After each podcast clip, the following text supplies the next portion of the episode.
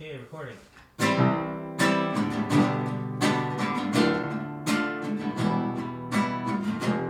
Hi, everybody. Welcome to the Transplant Infectious Disease Podcast. Today we have a very special guest, Dr. Ala Atamna. He is a senior lecturer at Tel Aviv University, consultant for transplant infectious diseases at Beilinson Hospital in Petah Tikva, Israel.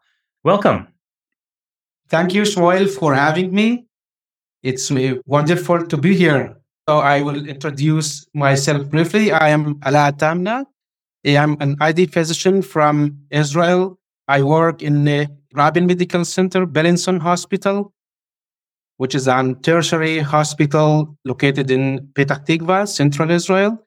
And my hospital is affiliated to Tel Aviv University. So I began my medical career in Beilinson, where I did my internal medicine a residency and after that my fellowship in infectious diseases.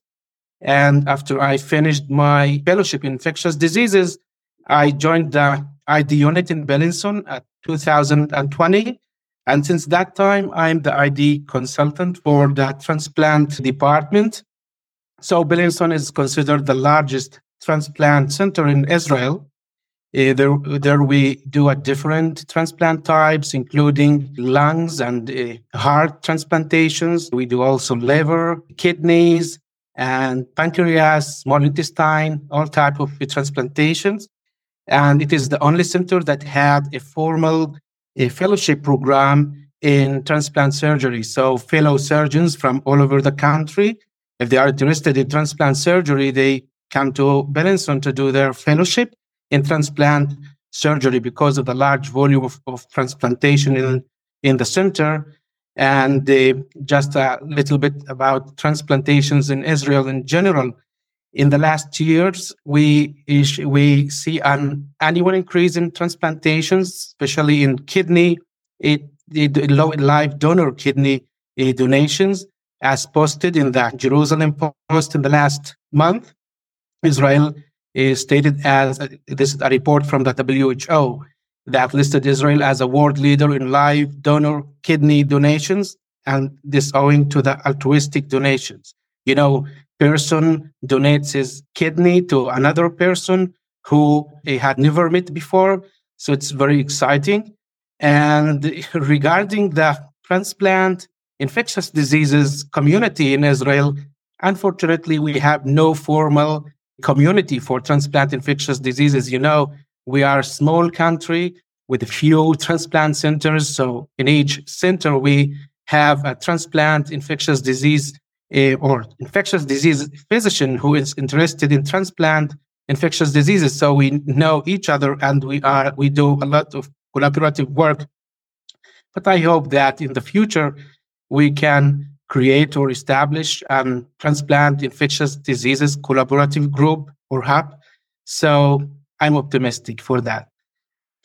Fantastic. In uh, the U.S., we've been lucky in that the American Society of Transplantation a few years ago developed the community of practice, and that's allowed transplant infectious disease doctors and their friends to um, have collaboration. And I think that that model could work well in other places. Here in uh, mid-Atlantic area of the United States, we just created the Mid-Atlantic Transplant ID Society. And I would say that we would love to have a, a sister or sibling organization like that in, uh, yeah. in Israel. So hopefully uh, something for the future. Thank you. Now, um, uh, in in terms of the uh, the medical system in, in, Israel, it's quite different from the United States in that it is a uh, a system that has uh, much more of universal coverage than than we have here, and, and also in the United States, uh, much of the care is fee for service, in that you go and you see the doctor, and then uh, you or your insurance company usually pays the the doctor. How does it work in, in in Israel in terms of the patients? How do they end up at your hospital? Uh, the transplanted patients, you mean? Yes.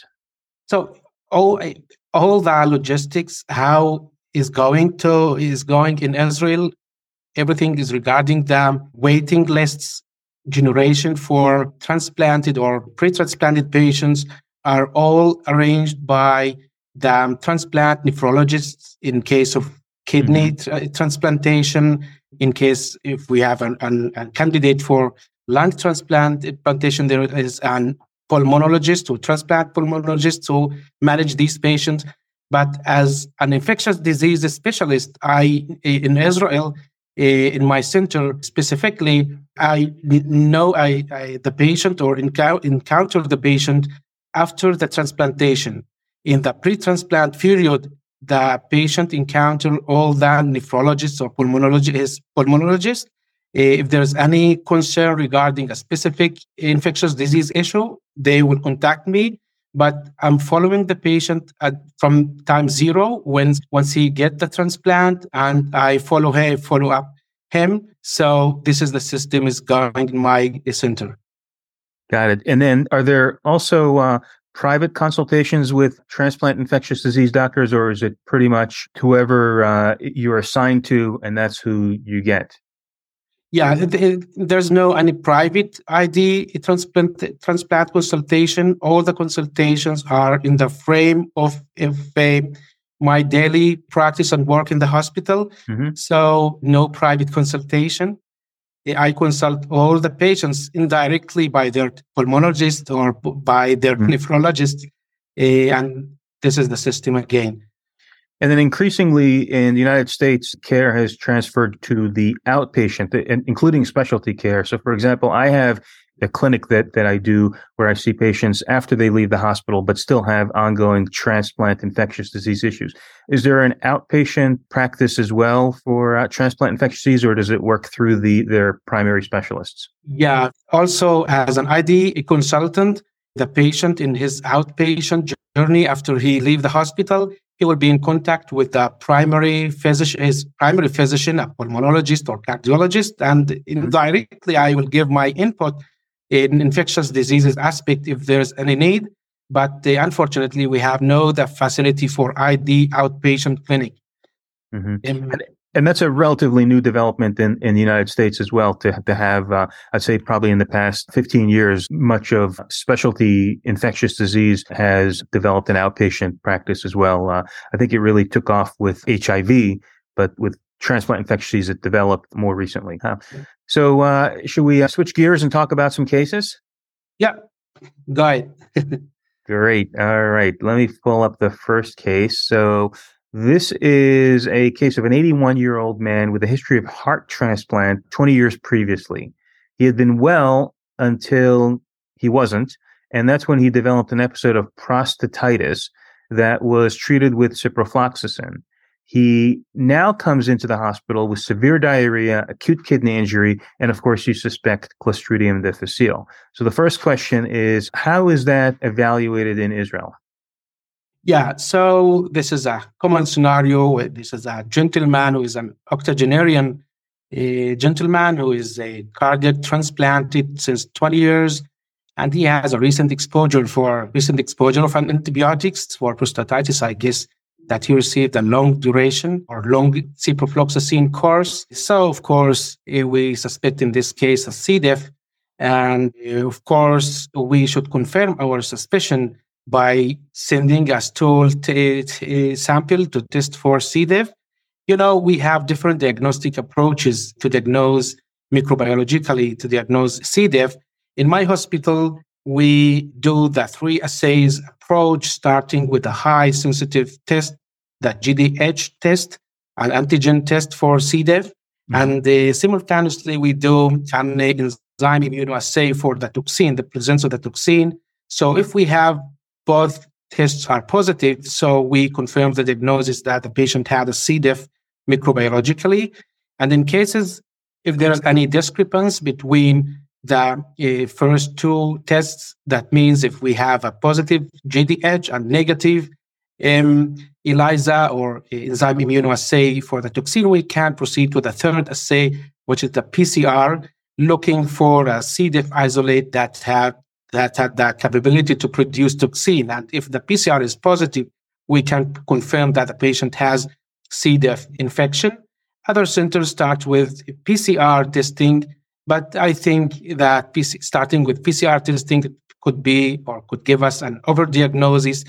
But they, it, this is our approach. You know, there's a different diagnostic approaches. And once we diagnose C, the, the C. diff infection in this patient, we should proceed, I think, to think about treatment. Mm-hmm. Okay, so so to choose the antibiotics, we we should first of all we should determine the severity of the CDI. You know, we can categorize CDI eh, in different category category groups, and accordingly, a specific treatment we can offer. So in this, and here again, there's different and the variety in the definition of severity of CDI. You know, we have the traditional severity indices like white blood cell count and creatinine level. Uh, but you know, we have different definitions across the different guidelines. The IDSA guidelines say something, the gastroenterology guidelines say another thing. But in common, we have the white blood cell, cell count and uh, creatinine level. Specifically in this octogenarian fragile patient, I think that the traditional indices like WB cell count could not give us a real and mm-hmm. accurate uh, picture. He might have a severe disease, but still his white blood cell count is normal.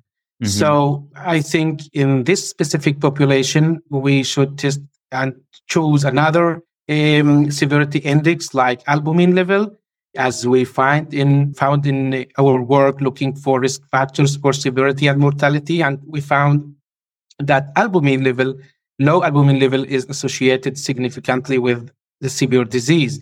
And wow. surprisingly we find that wb cell count not reflect anything that had no association with severe disease.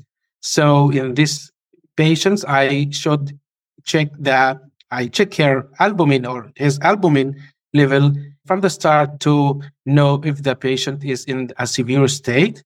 And in this case, I would, if I suppose the patient is in moderate to severe CDI severity, so so I can recommend him fidaxomicin. Um, fidaxomicin, which is a selective antibiotic and it's um, microbiota friendly uh, as compared with uh, vancomycin. So we can uh, use fidaxomicin and we would comfortable with that that there will be a low uh, relapse rate after fidaxomicin and the, in my center we use uh, fidaxomicin several years ago uh, in an internal protocol for treating C. diff patients and immunocompromised patients many years before the introduction of the updated guidelines that mm-hmm. recommend in on fidaxomicin as a first line because we found that these patients, the immunocompromised patients who are uh, with a C. diff infection, had a, more, a high relapse rate.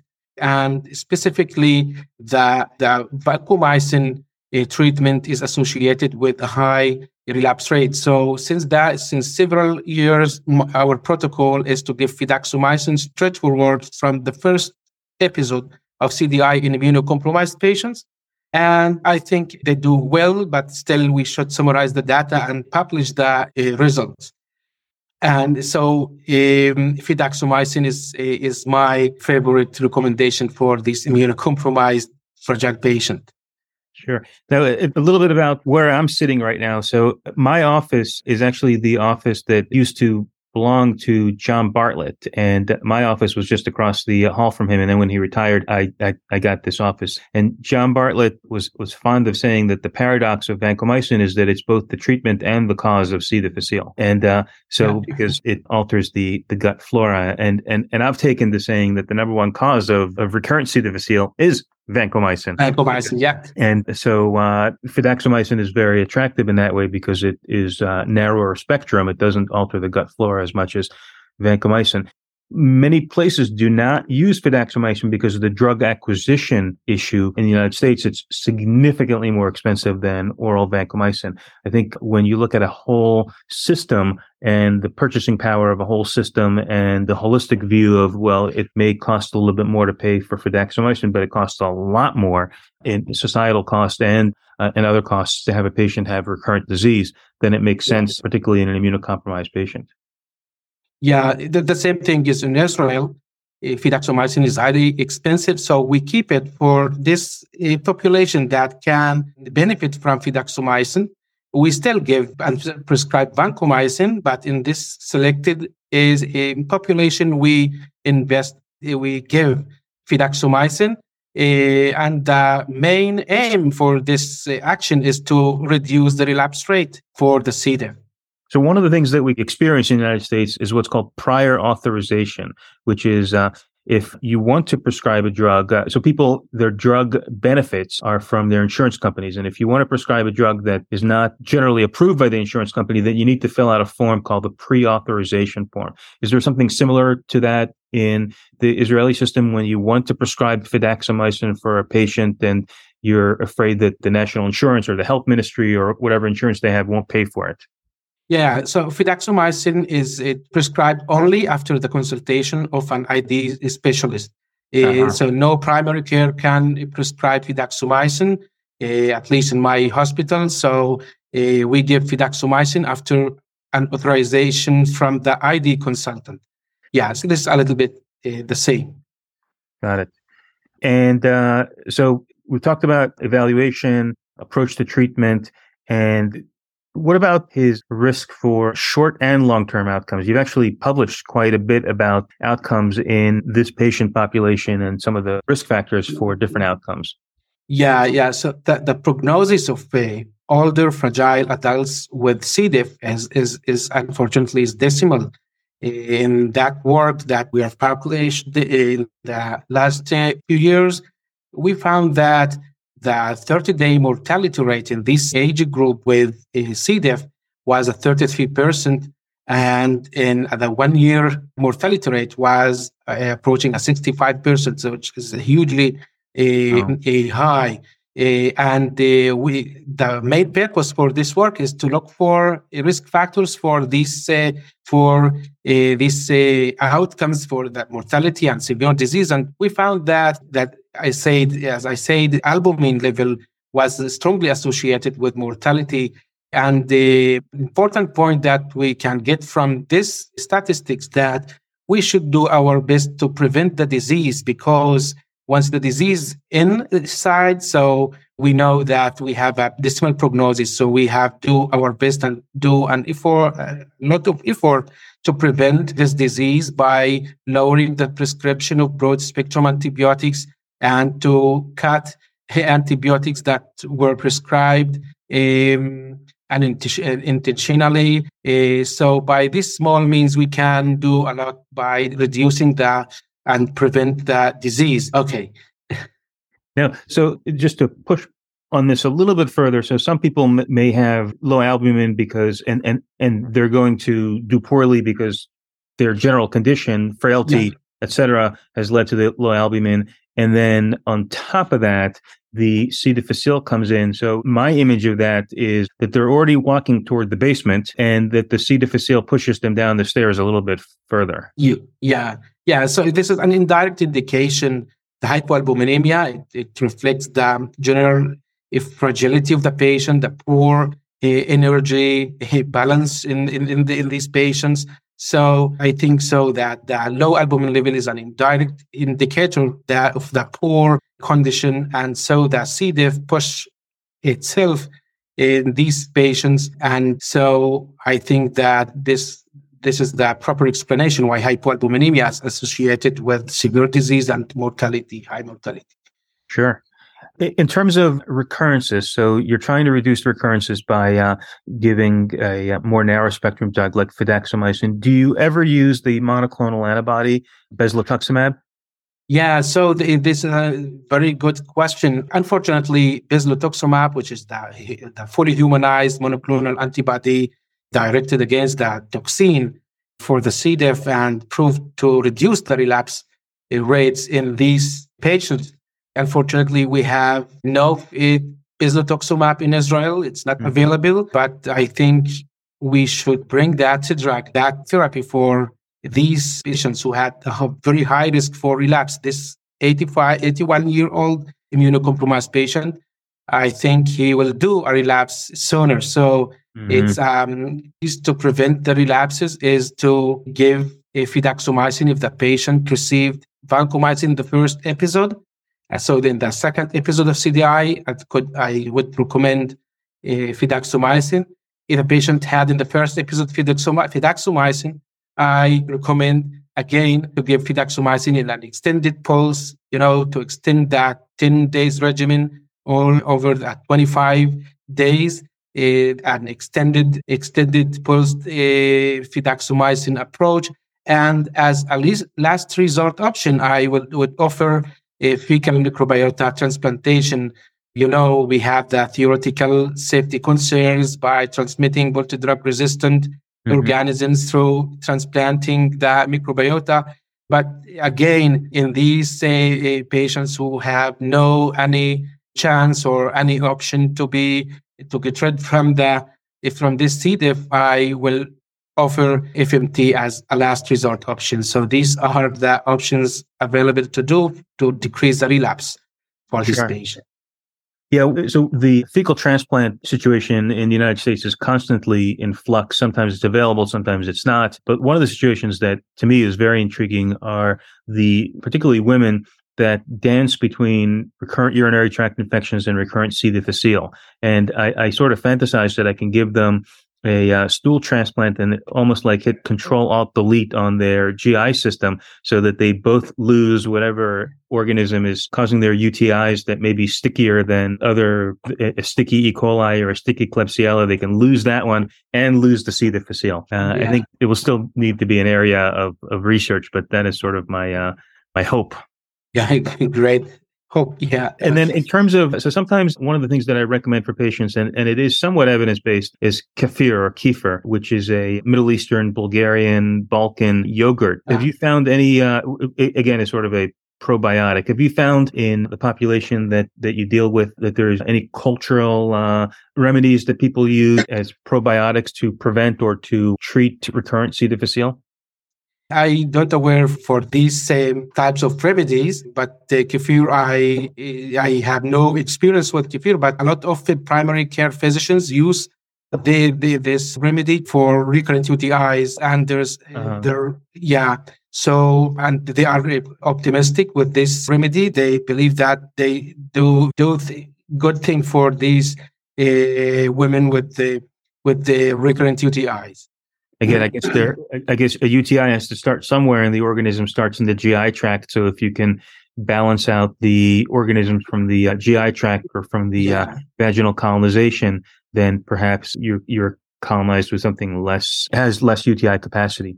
There's a study in clinical infectious disease from a few years back from a physician in uh, Minnesota where he had done a pulse taper of vancomycin and kefir, kefir, and, and it was effective. One of the problems with kefir in this country, at least, is that the amount that you have to take uh, and over a long period of time, it actually gets quite expensive to do because uh, and, and well the insurance company or the health ministry will pay for oral vancomycin, they won't pay for yeah. your yogurt drink. yeah, yeah, great idea. Uh, yeah. So, should we skip over to uh, move over to the next case, or is there more okay. that you would like to share about C. difficile? Maybe your research with platelets was that something that you found that was interesting? Yeah, so we we we we have we have several studies regarding C. diff because our tertiary hospital has a problem with this organism. We call it in Hebrew the nudnik. It's a very annoying, yeah, a very annoying uh, organism. It's a sticky, and uh, we can we therefore we do a lot of research to try to find a way to elucidate and to find risk factors and try to and try to prevent this infection. So it's very interesting organism, and therefore you see the these publications on uh, on C. from my center because it's a real problem, and I think we will continue uh, do such research to improve our practice in this area. Terrific. So let's move on to the next case, which is going to pull it up in a second. And it is a 45 year old man with history, sorry, 45 year old woman with history of end stage renal disease due to FSGS kidney transplant one year ago. She now comes into the hospital with fevers, chills, leukocytosis, tenderness over the kidney graft. She's not hypotensive. The UA shows presence of pyuria. And so in, in Israeli practice, what is the uh, go-to initial therapy for a patient with urinary tract infection who is sick enough to be in the hospital? Yeah, uh, this is a common scenario. This uh, young lady who is a kidney transplanted that came with a clinical picture of the graft pyelonephritis with signs of sepsis or severe sepsis. So our approach is to give her an IV broad spectrum antibiotics like piptazo or carbapenem. And if it is available, I would do a quick check uh, in the her microbiological records to look for a previous positive urine culture that would direct me to give a specific therapy. But in general, we start with a broad spectrum antibiotics, which is an IV. And after the, I, after the um, susceptibility antibiogram of the organism that, that will be available in the next one to two days, I will direct my therapy specifically to the organism and I would switch her to oral therapy if it if the organism is susceptible and that's it. So I will give an IV broad spectrum antibiotic for one to two days after the patient gets stable and be able to take any oral medication. And according to the isolate clinical, the organism that is isolated from the urine or the blood, I will give an oral therapy. But the the um, antibiogram of my center is that not uh, innocent. The organisms yeah, the organisms we have, like E. coli or Klebsiella, are um, generally resistant to quinolones. Uh, 30 to 40 percent of the Enterobacteriaceae organisms are resistant to is to uh, ciprofloxacin. So, and unfortunately, in many times we should continue the IV therapy and discharge the patients uh, home to continue receiving an IV antibiotics as in an outpatient setting. And mm. for that, we have a very efficient system, which is called a, a home cure IV drug companies that, that give this facility and the IV antibiotics in the outpatient setting. And we do that. So regarding the duration of therapy, so, you know, we have no consensus how, uh, what is the optimal uh, duration for therapy for such a um, case that a graft pyelonephritis in, in this transplanted patient. But we tend to give a shorter duration, like a 10 to 14 days maximum, because again, we also test and we, we found that in our work we, we published in the eh, last two years there eh, in this study, we compared the impact of the duration of therapy for graft pyelonephritis and its impact on the outcomes of these patients. And we have we found no difference between that group that received a short duration therapy, like six to 11 days, uh, versus the longer duration therapy, which is the uh, 21 days. So in terms of mortality or severe disease or any relapse, so we we give uh, the shorter duration, 10 days, maximum 40, 14 days. It's good enough for uh, this kind of infection. Great. So yeah, one of the questions that comes up frequently is if the patient is bacteremic, Uh, are you comfortable switching to an oral antibiotic, uh, particularly if the source of the bacteremia was from a urine, so it's not like they have primary bacteremia? And if yes, do you have, how do you feel about antibiotics that traditionally have had low levels of bioavailability or lower levels like amoxicillin or amoxicillin clavulanic? So I, if I am going to give an oral antibiotic, I keep in mind that that drug should be a highly bioavailable drug. So I will give like give quinolones, mm-hmm. and I would be more than confident to uh, to give an oral therapy for bacteremic patient, especially if she is uh, quickly stabilized and she now is able mm-hmm. to take the oral medications. And I know that the source of this bacteremia is a urine, not a primary unknown source. So and I have an oral therapy, which is a highly bioavailable and good that reach a good concentration also in the blood. Uh, and so I will will give such um, a, a high bioavailable uh, drug. uh, not the amoxicillin or um, trimethoprim sulfamethoxazole. So I will choose a high bioavailable oral therapy, uh, and I think it's they will do uh, great. Great. And then when you were talking about the initial broad spectrum antibiotics, you did not mention cefepime, which is one of our main antibiotics that we use here at Hopkins. Was there a reason you didn't mention cefepime? Is that a problem at your institution?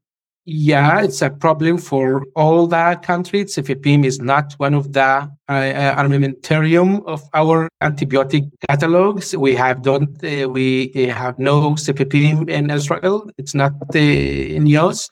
So our antibiotics are piptazo and carbapenems. Sometimes we give ami- amikacin, aminoglycosides, instead mm-hmm. with the, with, especially in cases where the creatinine level are normal and uh, you know amikacin for a short duration can it's it's a great a narrow spectrum antibiotics that it's perfect for the urine and the bacteremia uh, so these are the main antibiotics we use as, as an empirical therapy for such a case. And then in terms of some of the fancier newer ones, ceftazidime avibactam or some of the carbapenem uh, inhibitor combinations, are those available in Israel? Is this yeah. you keep them under glass and you break only when you need to? Yeah, we, we have the ceftazidime avibactam, and because we have a lot of we many cases that we are encounter with like carbapenem producing organisms that they and pseudomonas aeruginosa organism all are susceptible for ceftazidime avibactam, the only drug that we can offer. So we have this antibiotic uh, for these cases. So we have ceftazidime avibactam. Great. Well, we only have another minute or so left before the Zoom kicks me out. So I'm going to ask you one of the tougher questions. Uh, in the uh, English Premier League, do you have a, a uh, favorite team? In what? in the English Premier League.